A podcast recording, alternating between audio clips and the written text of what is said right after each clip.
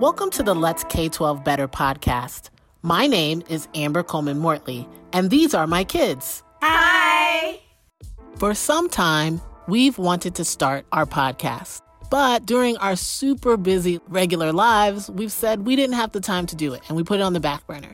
Well, now that we're in shelter in place, we've taken this time to pursue this interest, to start a discussion online, and hopefully to gain some sort of momentum around how do we better improve K 12 education so that kids, parents, and educators can thrive. In our podcast, we will cover a variety of subjects involving K 12 education. We will talk about the ways that parents, kids, and educators can improve education. We encourage you to join our discussion on social media using the hashtag Let's K12 Better. All right, so let's jump into our first episode.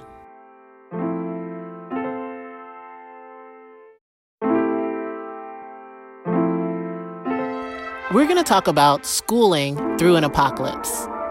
A couple months ago, I watched Daybreak on Netflix. Uh, Daybreak is a series on Netflix. It only has one season. I don't think it's coming back for a second season. Um, it's a zombie apocalypse type of thing where a virus ended up killing out all of the adults, or at least just turning them into zombies. And then there are teenagers and middle schoolers um, who are running around running society, essentially. So if you think about Ferris Bueller's Day Off meets any zombie movie you've ever seen, um, that's the kind of feel that this series uh, kind of creates. In this series, you have your protagonist. Um, he is a young man. He's not necessarily like the smartest kid of the pack. He's not necessarily like the loser kid of the pack. He's just your regular average kid.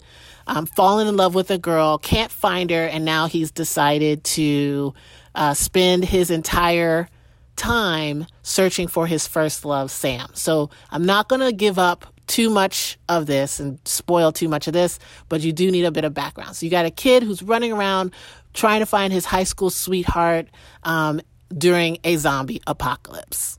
Uh, now, society's restructuring. You have the different cliques that you have in high school. So you have like the jocks, you have uh, like the nerds, you have like the international kids, you have the cheerleaders, um, and you have like a couple other groups, right?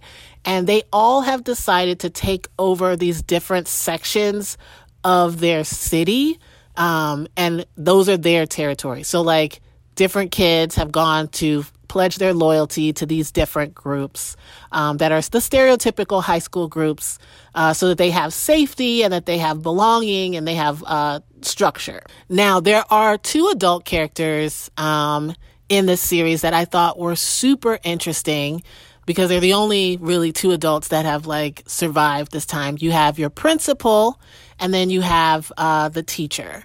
And so in it, the principal, it turns out, actually, spoiler alert, it turns out that the principal is actually a zombie, right? Like he is a zombie. Like he's even like, like eating like some of the kids. It's really insane. It's actually hilarious.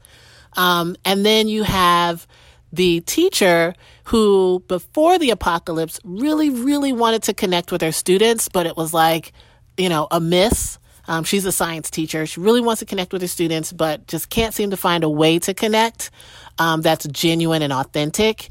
And then after the apocalypse, the kids are afraid that she is going to actually eat them, but she she doesn't because she doesn't want to. Right? She doesn't have any desire to eat these kids um, now that she's some sort of morphed zombie type thing, right? So, the reason I bring this up, I thought it was super interesting having watched this prior to um, COVID 19 um, and just thinking about the ways in which the K 12 education machine um, is still trying to function business as usual during these unprecedented times. Uh, many districts, you know, have decided, okay, like, this is happening. We're going to throw out technology out there, um, giving students and educators tutorials on how to use uh, video webinar platforms or not, right? Taking a stance not to, um, you know, providing resources online or packets online um, because K 12 education has to keep going. Um, and in this movie, I thought it was super interesting that the two adult main characters that are left here, like the principal, you know, he's trying to create some semblance of law and order amongst uh, the student body that's spread out amongst the town and has their own little territories. But he still serves as like, you know, there is order and I am the authority figure here and that students need to listen to me. Um, and then you still have this educator who in many ways, even though, you know, she is an adult, she's still trying to figure out ways to connect with the students, to be useful for the students, um, to provide some sort of resource for these students during this really insane time. And during this series, I've, it's really crazy because, you know, it's a zombie movie. So, like, you have kids who are fighting over territories, like, it's like Lord of the Flies, you know, fighting over territory. You have students who are like, this is, you know, creating their own law, right? Like out of this lawlessness and rules out of like this insane period of time. And the whole thing, no one during the series has stopped. None of the kids, none of the adults have stopped to say, wait, this is a zombie apocalypse we're in, y'all. Like, how are we still, you know, doing things like planning a prom or the kids who are the popular kids still the popular kids or you know like how are we not analyzing the ways in which uh, schooling uh, is still going? Why haven't we decided to stop and pivot and take a moment to to reflect on what has and has not worked? And so like for me you know after a couple weeks of and actually not even a couple like after the first week of online school and helping, you know, my third grader log in unsuccessfully the first time to our Zoom meeting, harassing my middle schooler to make sure that she made it to her classes on time, even though she's super conscientious, um, or just checking in with my fifth grader and saying, Hey, did you get that in? Hey, what are you doing? Hey, is there something happening right now? All while I'm trying to work. I was like, this is really insane. Um, I'm a mom who works full time. Um, I love K 12 education. I love school. I am a fan of learning uh, and being a lifelong learner. But I do think that there is an opportunity here for parents uh, to analyze, you know, what is the purpose of school in our children's lives, right? Um, for administrators, you know, principals, school board leaders, you know, to think like, we are providing a service to the community. What is the purpose of K 12 schools? Uh, for teachers to say, what is the purpose of K 12 schools in my life and in my students' lives? And then for kids to also analyze, like, you know, what is the purpose of schools? What is the purpose of its structure? What is it supposed to provide me so that I am prepared um, to be a high functioning member of society uh, when this whole thing is done. And so after watching that whole series of Daybreak months ago and then having this like moment like, oh, oh my God, like this is kind of like Daybreak, right? Where, you know, we still have admins holding on to the structure, the structure of K 12 schools. Is this an archaic structure? Does this structure serve all kids? And um, in this moment of breakdown where we have inequities that are exposed and on full display um, across all states in this country and in every city in this country, you know, where can we kind of take a moment to say, what are we doing? Can we take a moment to say, what are we doing? Should school go on business as usual during a moment of trauma? I'm reading a lot about um, educators who are unable to connect with their students or educators who have students who have not shown up to their virtual classes um, or students who are emailing them frantically um, because they're worried about their grades and there's a lot of distractions that are going on in their home. Um, school serves a variety of purposes for um, students. You know, it's not just a place of learning. Sometimes it's a place of ref- refuge. Other times it's a place uh, where they can explore their identity. There's a place for them to be safe and to connect with others, to be exposed to new ideas. This moment where we are frantically holding on to normalcy, we also need to take a moment to think about like moving forward, how do we want this to be? How do we want this to be better? Um, are students benefiting from us continuing business as usual? Um, some students are, and then some students are not. And how do we, you know, meet the needs of every student in this time? And then what can we learn from this time that we can carry on with us uh, to improve K 12 education? So we're not in a, a zombie apocalypse, obviously, right now. Um, you know, all of the adults haven't just turned into zombies. You know, no principals are eating kids. But I will say COVID 19 is just a great opportunity for all of us, no matter where we are, um, to think about what is the purpose of K 12 education? Um, think about things like how do I foster social emotional learning uh, and community building in my own home during a time when my own child does not have access to their classroom, their teacher, um, or the students at their school. Um, and so, you know, we're just gonna, I'm gonna ask the kids to share a couple of their own reflections on this experience uh, with COVID 19 and learning from home and some of the things that they, epiphanies that they have had in this during this time.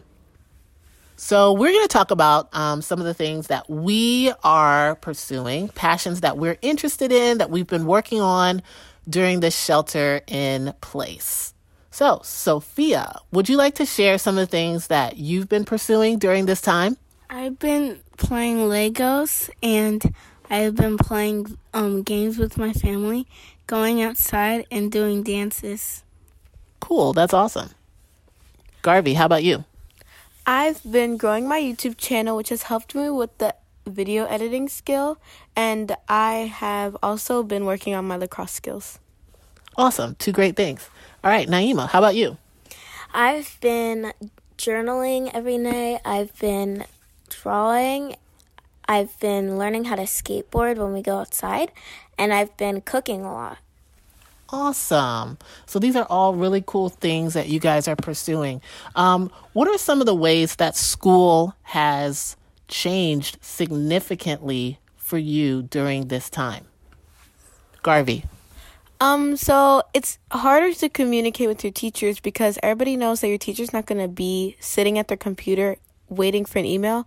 Of course, there's times that they do sit at their computer and wait for an email, but usually, in order to communicate, ask a question with your teachers, you have to wait hours, minutes, even if like you have an assignment due the same day. It doesn't matter. Like you still have to wait and you still have to Okay, so it's a little bit harder to connect with uh, teachers except during like office hours and stuff like that. Okay, cool. How about you, Naima?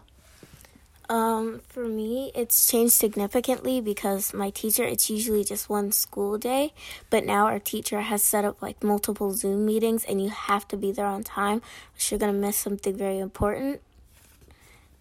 Yeah, I think you know that aspect of it is uh, it's really challenging. I know I will say that I definitely have missed someone's Zoom meeting, not on purpose, but by accident. So that that is definitely a significant change. It's not just one drop off at the door.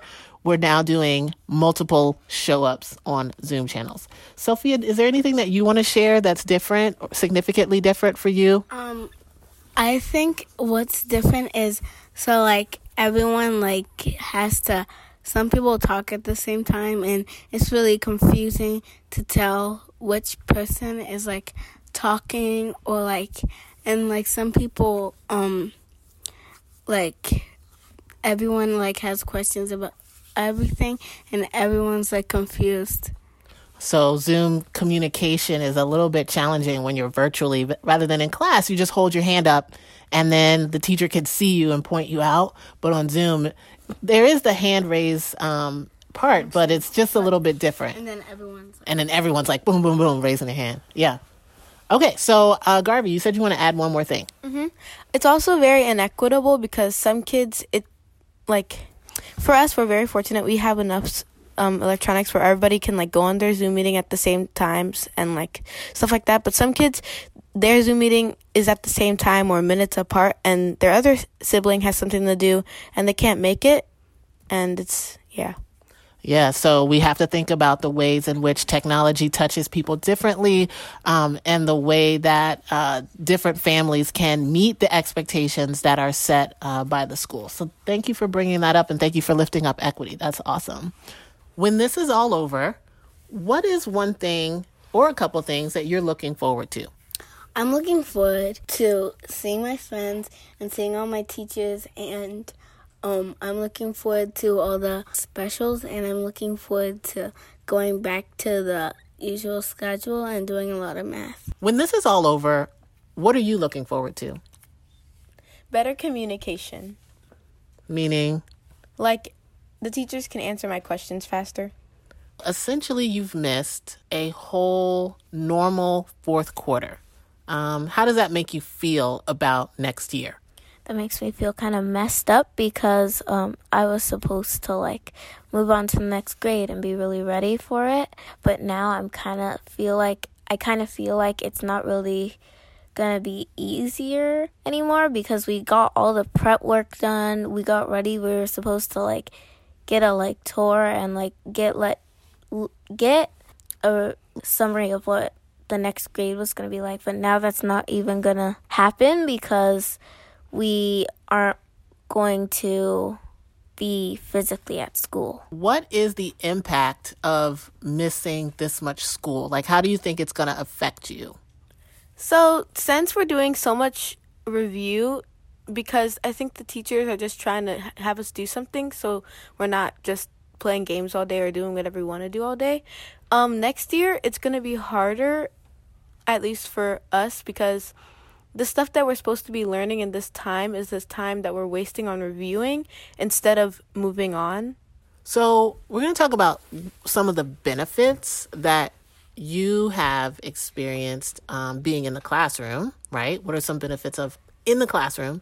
And then, what are some benefits of this time right now when you're not in the classroom? The benefits of being in the classroom is you can physically see your teacher and understand what she's saying better. But the benefits of being at home are that you can just have you have freedom and flexi- the freedom and flexibility to complete your assignments whenever in between when you got it and when it's due.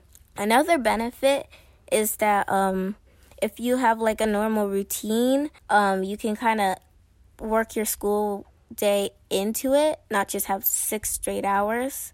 Those are all really great points. So thank you so much for sharing those. I like that. So in the classroom, you have the physical teacher there. She can see everybody. She can call on people a lot easier than virtually, right?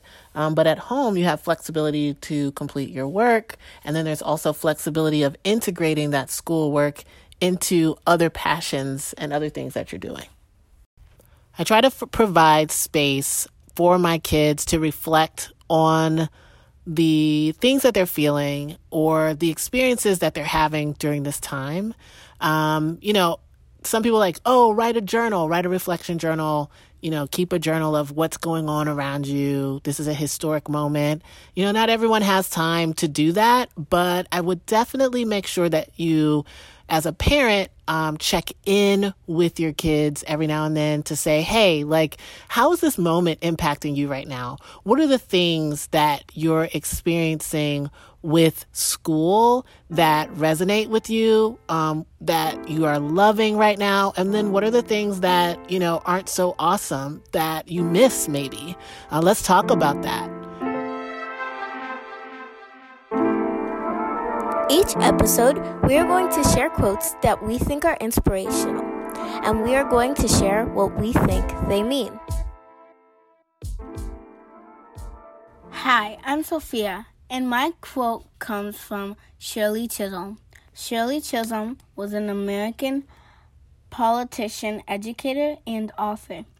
She was the first black woman elected to Congress in 1968 and in 1972 became the first black candidate for a major political party. Quote, you don't make progress by standing on the sidelines, whimpering and complaining. You make progress by implementing ideas. What does that mean to you? I think that means by if you like don't do anything to help your goal, you you won't get anything done. This is Garvey, and my quote is from Estee Lauder. She was an American beautician and business executive who started a beauty company with skin cream, which was developed by her uncle. Then, years later, she developed her own cosmetic company.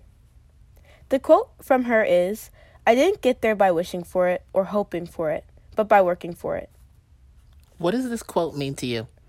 It means that just sitting around won't get you your dreams. You have to actually work hard. This is Naima. My quote is from Michelle Obama, a lawyer, author, and the 44th First Lady. She helped compa- campaign for President Obama's election, supported women, and supported women all around the world. And not just women. She donated to charities, supported causes in need, and helped in the community. My quote is one of the lessons that I grew up with was to stay true to yourself and never let what anybody says or does distract you from your goals. Michelle Obama.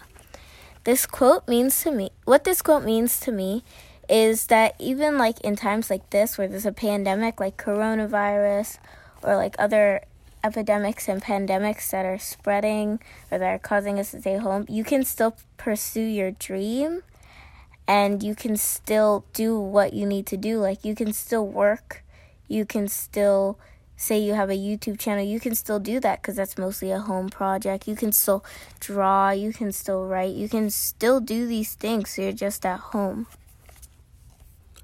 My quote comes from Corazon Aquino, Filipino politician and first woman president of the Philippines in 1986. Faith is not simply a patience that passively suffers until the storm is past. Rather, it is a spirit that bears things with resignations, yes, but above all, with blazing, serene hope. I'd love to hear your thoughts about this quote. Share your ideas on social media or in the comments.